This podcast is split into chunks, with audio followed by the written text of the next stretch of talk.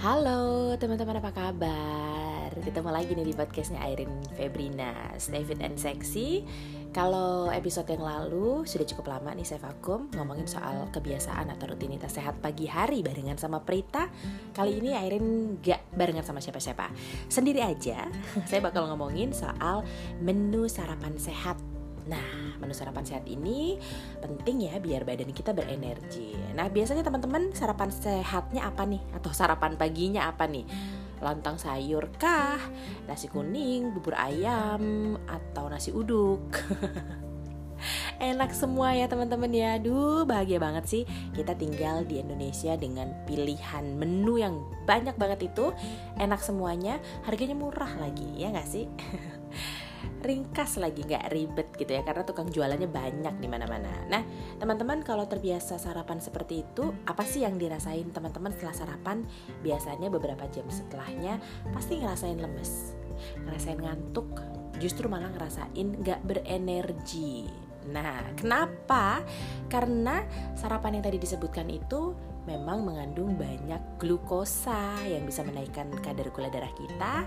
Itu yang bikin kita lemes, ngantuk dan lain-lain itu. Jadi, kalau misalnya teman-teman pengen berenergi seharian gitu ya nggak pengen ngemil-ngemil nahan rasa lapar sampai jam makan siang coba deh kita ganti menu sarapannya menu sarapan sehat yang berenergi ya yang bikin teman-teman nggak ngantuk nggak lemes. Oke apa sih menu sarapan yang sehat yang baik gitu ya?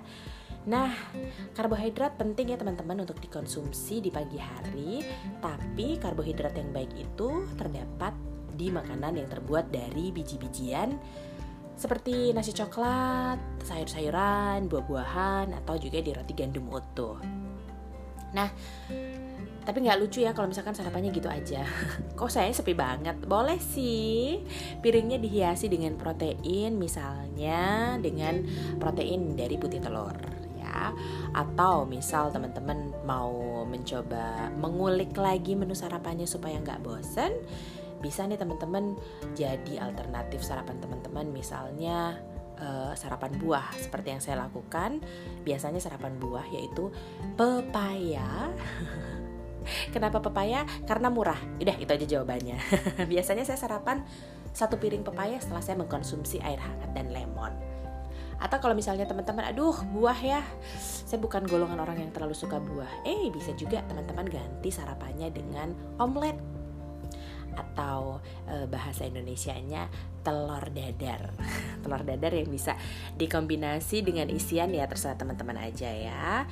Atau misalnya pengennya buahnya di jus juga boleh nih teman-teman, jus buah yang dicampur dengan yogurt rendah lemak atau misalnya sereal juga bisa gitu ya. Nah ini terserah teman-teman aja deh. Tapi uh, nasi kuning, nasi putih, nasi uduk dan lain-lain itu bisa diganti dengan karbohidrat yang uh, yang baik gitu ya yang berasal dari sayur-sayuran buah-buahan atau biji-bijian Nah, kalau misalnya teman-teman males nih nyiapin sarapan pagi hari, mungkin karena kebiasaan bangunnya mepet kayak Airin Febrina ini, sukanya bangunnya mepet-mepet gitu ya. Jadi teman-teman bisa siapkan sarapannya dari malam hari. Misalnya teman-teman bisa nih membuat uh, chia puding dengan susu rendah lemak atau kalau saya memang lebih suka susu kedelai atau susu almond. Jadi sudah disiapkan dari malam, masukin kulkas, dibuat overnight, pagi tinggal dinikmatin. Ini juga salah satu pilihan menu sarapan sehat yang berenergi. Ya kan? Gampang kan ya teman-teman ya?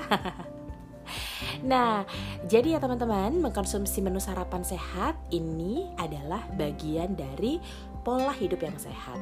Kalau teman-teman sudah masuk ke track pola hidup sehat, coba pertahankan. Kenapa?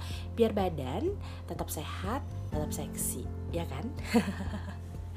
Oke, okay, kali ini saya nggak panjang-panjang karena ngomongin soal menu sarapan berenergi. Kita ketemu lagi di episode berikutnya masih bersama Airin Febrina di Stay Fit and Sexy. Bye bye.